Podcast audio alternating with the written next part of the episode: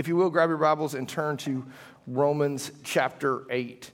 Um, that's where we're going to be. Uh, look, I, I, will confess, traditionally, not necessarily um, an Advent, a Christmas text uh, in, many ways, and yet at the same time, um, as we speak about hope, uh, and we highlight, uh, in a very traditional sense, the way uh, that the church has for years at this point, um, celebrating the themes of Advent um, and today's hope.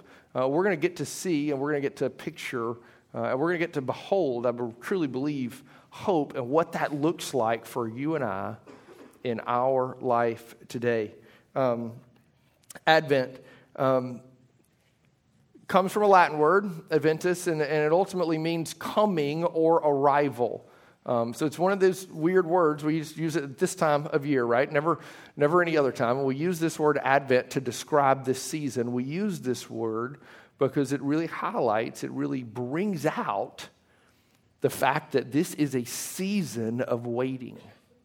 It's a season of anticipation. It's a season of waiting for something to come. And it's in this season that you and I get the opportunity to identify and to wait at Jesus' second coming. We do that in looking to the past and remembering the incarnation. Um, this morning, I'd love for us to read Romans chapter 8, verses 18 through 25, and then talk about the waiting uh, that Advent allows us to, to embrace and the opportunity that comes in waiting. This is Romans chapter 8, verses 18 through 25. It says this Paul writes, and he says, for I consider that the sufferings of this present time are not worth comparing with the glory that is to be revealed to us. For the creation waits with eager longing for the revealing of the sons of God. For the creation was subjected to futility, not willingly, but because of him who subjected it, in hope that the creation itself will be set free from its bondage to corruption and obtain the freedom of the glory of the children of God. For we know that the whole creation has been groaning together in the pains of childbirth until now. And not only the creation, but we ourselves, who have the first fruits of the Spirit, groan inwardly as we wait eagerly for adoption as sons, the redemption of our bodies. For in this hope we were saved. Now, hope that is seen is not hope, for who hopes for what he sees? But if we hope for what we do not see, we wait for it with patience. This is the word of the Lord to which we say, Thanks be to God. Look, Advent really allows us to do three things it allows us to anticipate the future. Jesus has come. So, in many ways, what we do, what we celebrate at Advent, truly is, is, is a, a reenactment of sorts. We replay, we retell, we recount the story of the gospel from Jesus' birth. We recount, we tell, we affirm with one another, we confess the faith that, that Jesus has come to us. That God, in all his splendor and all his majesty, steps out of heaven and comes to a manger. That's remembering the past that allows us to do the second thing. We remember the past and we get to anticipate the future. We now, the church, looks toward Jesus' second coming. Christ will come again. As the Apostle Paul would write, when Christ, who is your life, appears, that's what we anticipate. And in this season of Advent, in this season, of anticipation of arrival of coming that's what we anticipate in the future jesus coming again. So we, we look to the past we remember the past we anticipate the future and then we have this opportunity. We get to wait in the present. We get to wait and here's the thing I, I think as a church we're and i don't just mean us but i mean the church universal we're really good at looking to the past each week we work really hard to remember and confess our faith. We talk about the truth of what Jesus has done his life, his death, his resurrection. We look at the canon of Scripture and see who God is and what he's done. The next thing, anticipating the future, we're growing in that, I think, as the church. We're looking toward, we're anticipating the arrival of Jesus coming. But the part where we really stink is this we're just not really good at waiting in the present. Who's good at waiting? Anybody in here good at waiting? None of us. Why would we be? If any generation, if any group of people has an excuse to be terrible at waiting, it's us. It's us. The world is at our fingertips. Um, look, there's a certain section of this room, I'm not going to name any names, all right? But I want to tell you about how TV used to be, okay? There are those of us who remember having to run to the refrigerator, run to the kitchen, run to the restroom, run to answer and then hang up the phone in order to get back to the game so that we wouldn't miss the play. Because if you didn't see it then, you weren't going to see it again, right? To get back to that scene in the show that was so important that you needed to know what happened because it was going to give you context for the thing that happened next. Because the next episode came, and you're not going to believe this, but a week later, a week later, and now everything that all of us see, there's just a season. When can you watch that season? Today. If this isn't like really engaging, you watch it right now. You got a phone in your hand. And there's just this deep immediacy to everything that surrounds our lives. There is this there's this song in this movie and when I think about, like, when I look at the world, and even myself, I mean this very introspectively. I look at myself, and I, I, am not just judging everybody, all right? I, this is on me too. But I feel like there's this song that this bratty little girl sings that describes everything about my life. I want the world. I want the whole world. Lock it up in my pocket. It's my box of chocolates. We tracking? Give it to me when? Now. Okay, a number of you have not seen Charlie and the Chocolate Factory. You can stream it today. Um, look, we're a people that has everything now. Everything right now. But this is the beauty of Advent. This is the beauty of this season. We anticipate the future by looking to the past, and we get the opportunity to wait in the present. We get to wait right now. We get the privilege, yes, the privilege of waiting. Do you know what Advent is? This is the opportunity for us to push back against the vain selfishness, the immediacy of our world,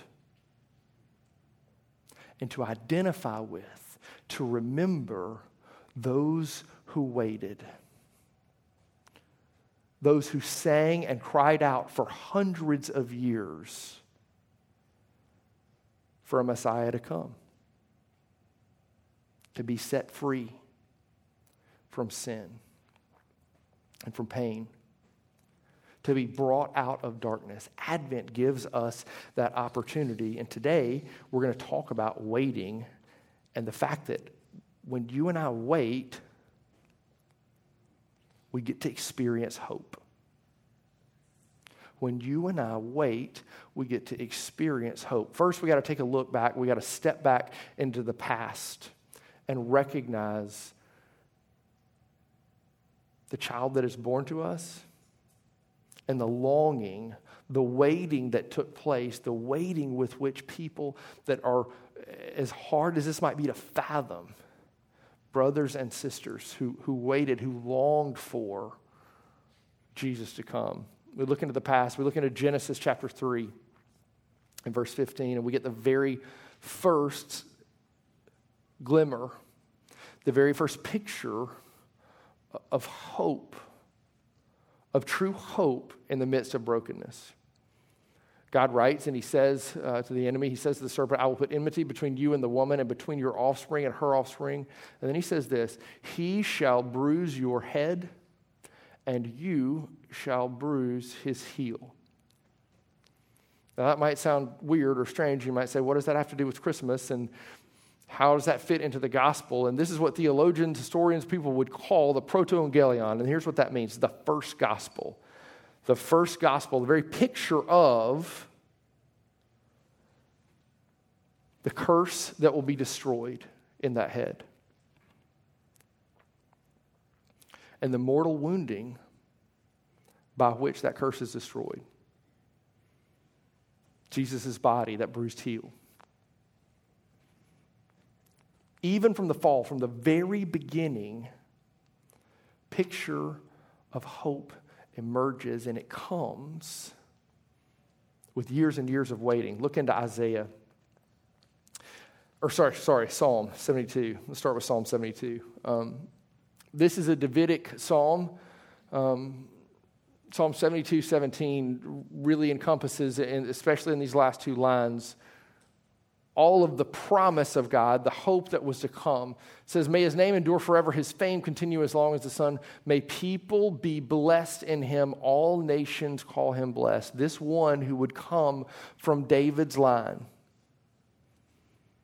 This one who would come from David's line. And we get the echo not just of a Davidic covenant here, but also the covenant God makes with Abraham that all people would be blessed, that all nations call him blessed.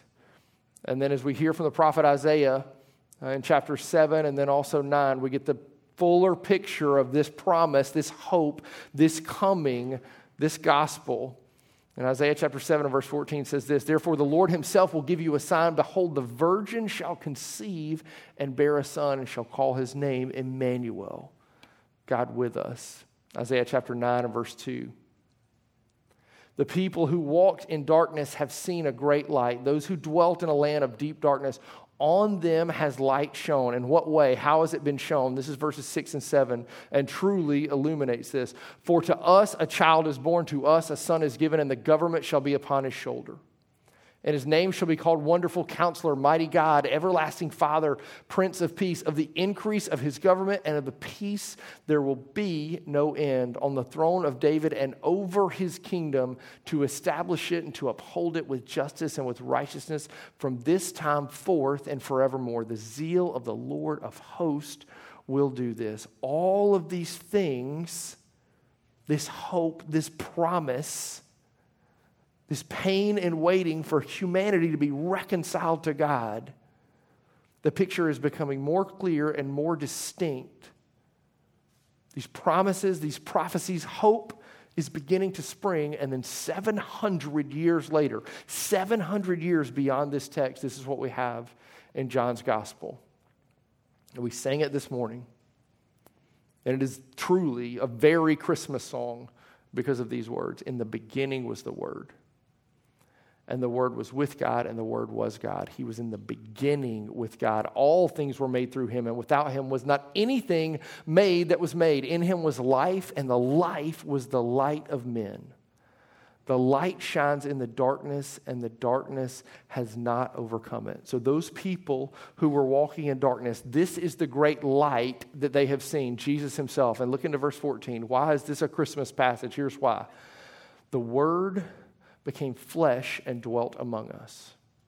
And we have seen his glory, glory as of the only Son from the Father, full of grace and truth. Why read all these scriptures? Why recount all of these things? When we look back through the scriptures, we see a people that waited. We see a people that anticipated union with God, connection to God, restoration with God, and it would come through the Messiah. So this morning, we have the opportunity, like saints of old, to wait. But for us, now in this moment, we await Jesus' return. Christ has come. God truly is in the manger. And this morning, as we look back to others who have waited, we ourselves get to wait on his return. Here's the thing we read that Romans passage, and you saw the language of waiting there. Three things I think we can draw out from that Romans 8 passage that, that not only would encourage us, that would bolster our Advent season, that would cause us to enjoy God in the midst of our waiting, just things that we need to understand about how to wait. We're not good at waiting. We've acknowledged this. How do we do it? Why would we do it? These three things will help us with those. Here's the first one. Look into verse 23, Romans 8 23, if you have your Bible before you. It says this. And not only the creation, but we ourselves who have the first fruits of the Spirit. Listen to what Paul writes. Carried along by the Holy Spirit, he says this We groan inwardly as we wait eagerly for adoption as sons, the redemption of our bodies. What does he mean? What is he saying?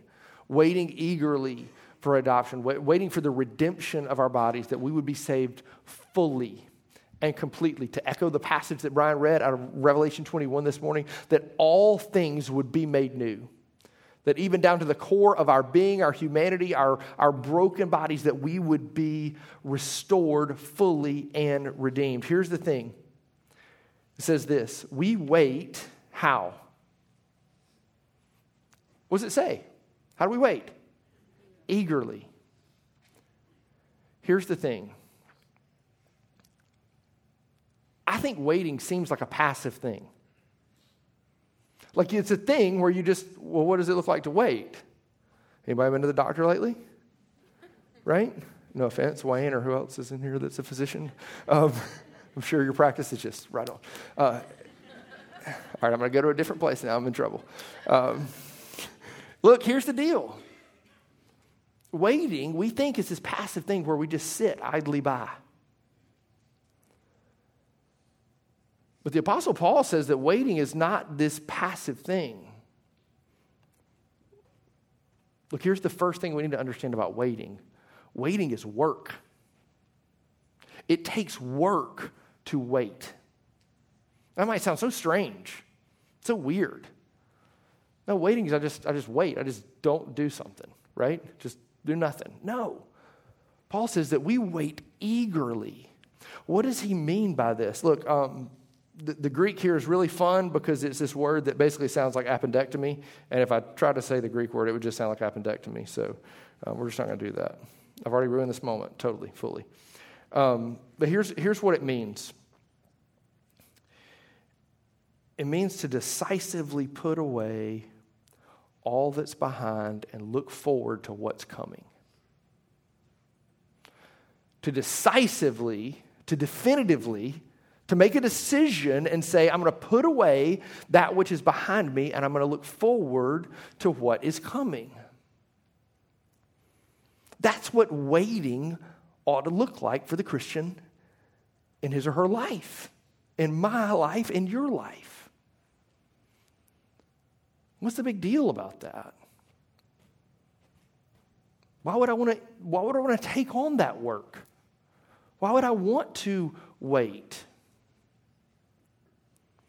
Because in waiting, you and I get to experience that which will come. We get to experience hope.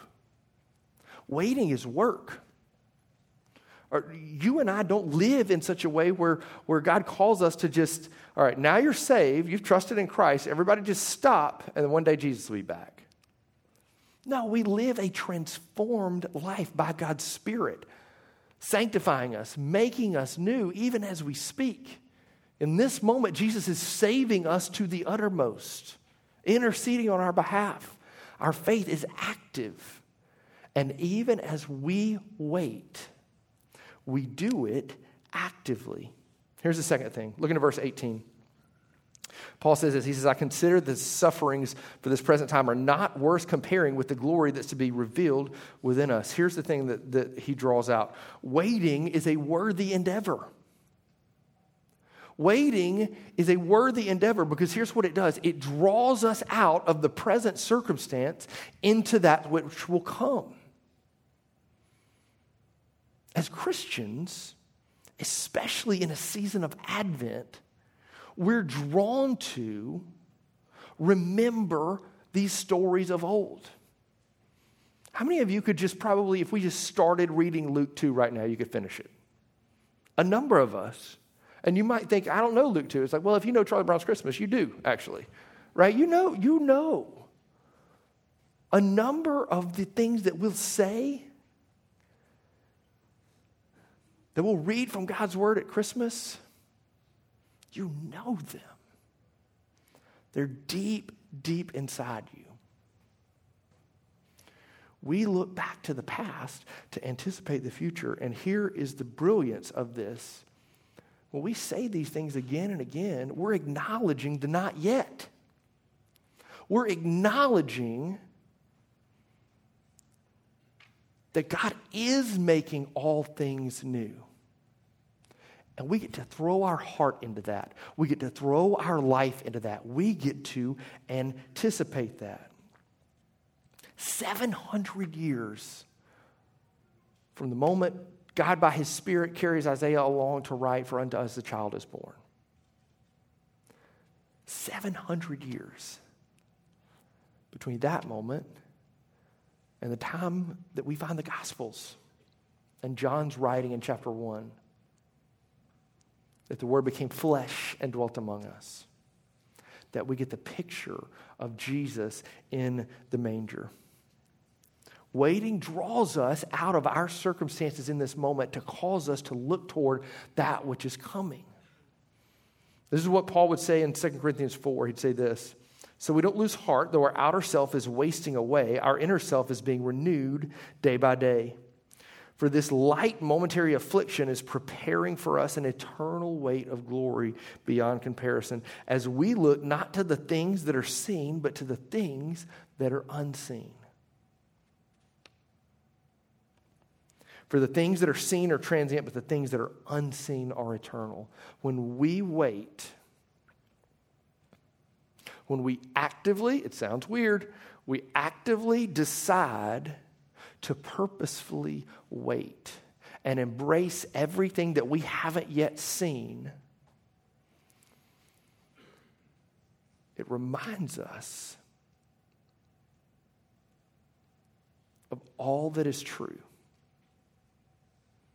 We're drawn into the unseen. And we understand that there is more than our present moment. Here's the third thing waiting. Um, waiting is the place where hope begins. Waiting is the place where hope begins. Now, look, we talked about hope this morning. What is hope? It's not just a candle, it's not just a sign, it's not just a symbol. And it's not wishful thinking. It's not wishing you'd gone for two in the second overtime, okay? It's not what it is.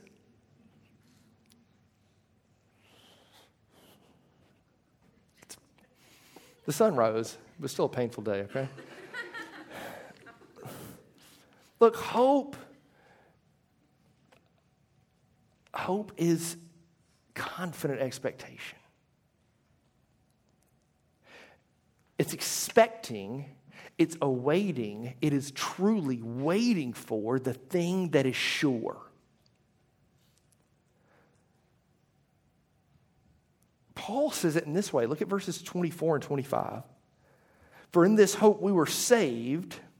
Now, hope that is seen is not hope, for who hopes for what he sees? But if we hope for what we do not see, we wait for it with patience. This is what he's saying. Only in waiting, only in the not yet, do I get the experience, the opportunity, the joy of trusting in hope. I get to trust that what God said He will do, He will do. For us, for you and me, so often hope is this thing that we embody in a thing. Like that there's something that embodies our hope. That, that it can be that can be grasped. That we can hold it.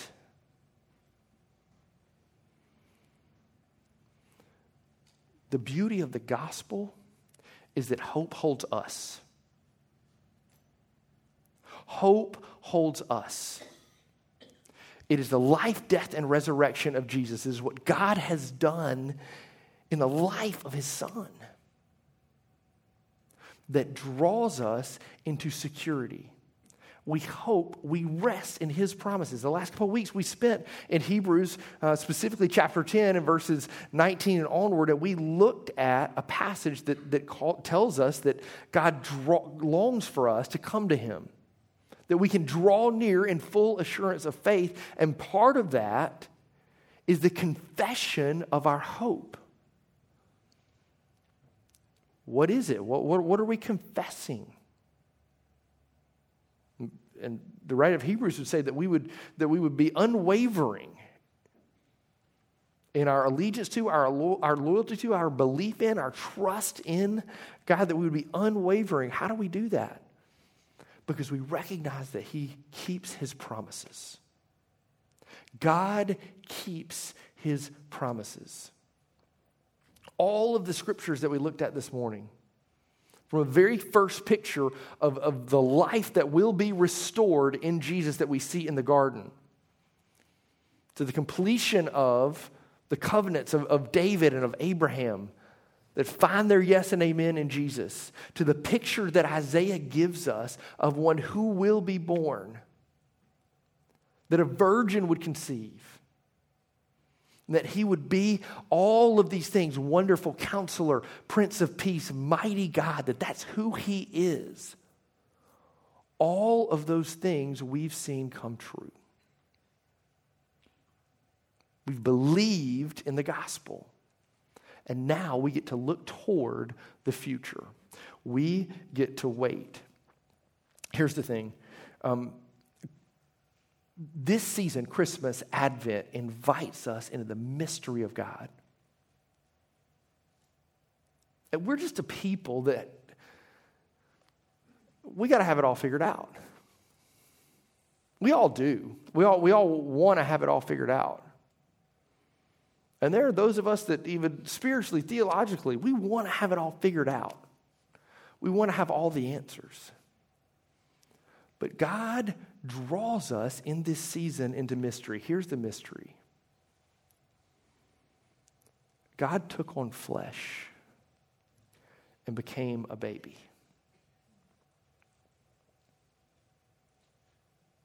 For us that we might have life. So, why wait? Why the focus on waiting? What does it look like to wait? It looks like eagerly trusting in what God says He'll do. But why, why would we wait? This is, this is a, a pastor, a theologian much smarter than me. I kind of call him the, the resident patron saint of Advent here at Double Oak. His name is Dietrich Bonhoeffer. He writes prolifically about Advent season and Christmas, perhaps more than most. Um, and this is what he says The Advent season is a season of waiting. But our whole life is an Advent season. That is a season of waiting for the last advent, for the time when there will be a new heaven and a new earth.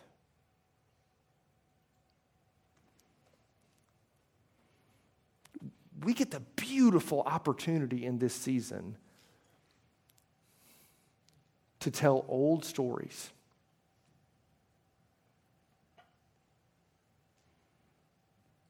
To look at our own Christmases of the past, to celebrate traditions with our families, to do all of these incredible things. But at the crux, we look to God who comes to us. See, this is the beauty of Christmas. We, we will sing these songs and we'll say, Come, thou long expected Jesus. and we're asking, we're begging, we're pleading with God to come to us. We identify with saints of old. They, they, they wanted the Messiah to come. And now we say in this season, we want the Messiah to come back to redeem us, to take us home. All those songs that say, Come, we're going to sing a bunch of them through this season. Come, thou long expected Jesus. This is the beauty. That sounds like we're asking God to come to us. When the reality is, God's asking us to come to Him. God's asking us to come to Him. And here's how He does it He asks us to wait. He asks us to remember that our faith will become sight. That right now we see in a mirror dimly, but in the future we will see face to face. I to, I, I, I don't want to wait for anything. Now I got the Dawson's Creek theme song in my head.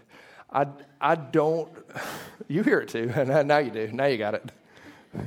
Every, every, every like female that's like 25 to 35 in here. It's like rolling right now. Look, I don't, I don't like to wait. But we get the opportunity to remember and to trust in and to participate in longing for God to do what He says He will do. He's kept His promises, He'll continue to keep them. Let's celebrate that in this season as we celebrate all that He's done in the life, death, and resurrection of Jesus and in coming to us wrapped in flesh. Would you pray with me?